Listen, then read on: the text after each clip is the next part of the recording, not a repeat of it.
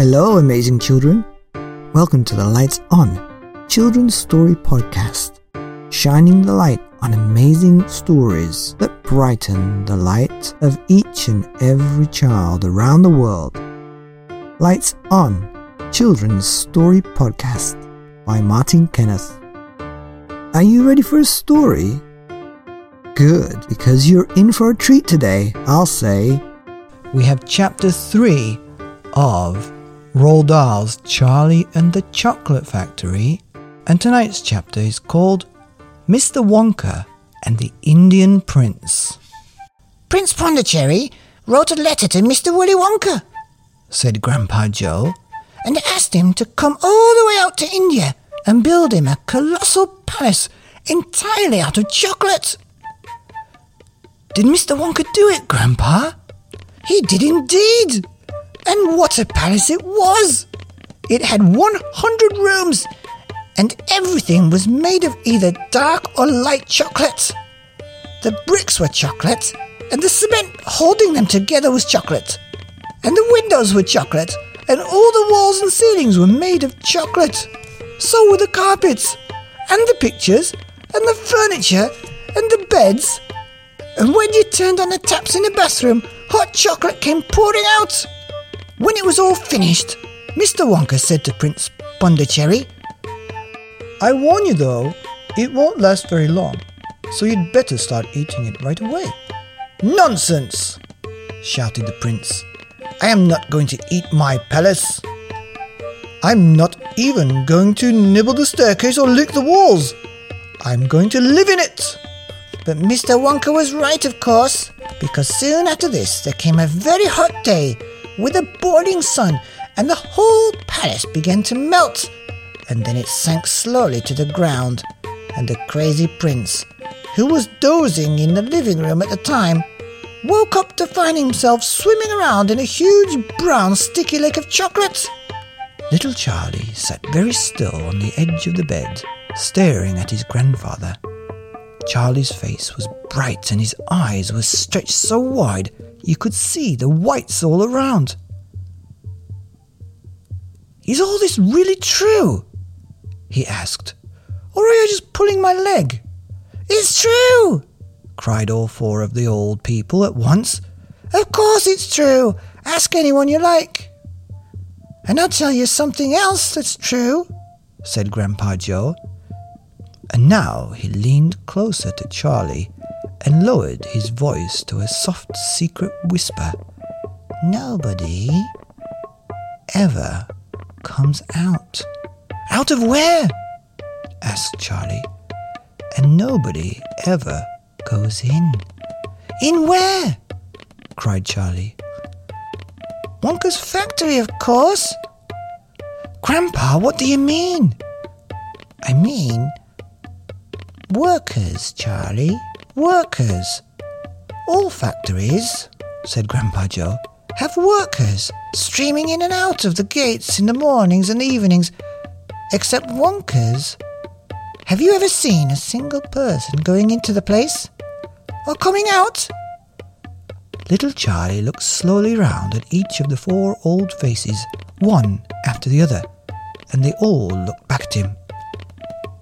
They were friendly, smiling faces, but they were also quite serious. There was no sign of joking or leg pulling on any of them. Well, have you? asked Grandpa Joe. I, I, I really don't know, Grandpa, Charlie stammered. Whenever I walk past the factory, the gates seem to be closed. Exactly, said Grandpa Joe. But there must be people working there. Not people, Charlie. Not ordinary people, anyway. Then who? cried Charlie. Aha! That's it, you see. That's another of Mr. Willy Wonka's clevernesses. Charlie, dear, Mrs. Bucket called out from where she was standing by the door. It's time for bed. That's enough for tonight. But, Mother, I must hear. Tomorrow, my darling. That's right, said Grandpa Joe. I'll tell you the rest of it tomorrow evening. The end of Chapter 3 of Roald Dahl's Charlie and the Chocolate Factory, Mr. Wonka and the Indian Prince. Here on the Lights On podcast. Children's stories for each and every amazing child around the world. See you next time. Stay around for the bloopers.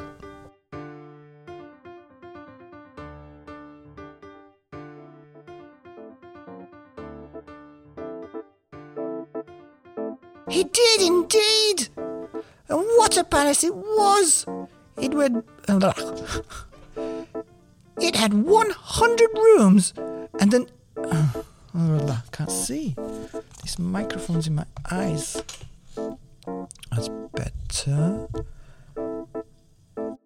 And when you turned on the lamps, the lamps, the taps. I warn you now, though it won't last very long. So you'd better start eating it right away. I warn you, though.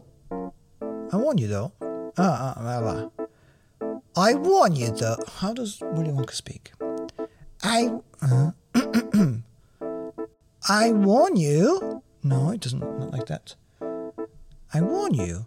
I warn you. I warn you. I warn you. I. No, that's Grandpa Joe. But Mr. Willy Wonka. But me. Nonsense! That's a terrible prince.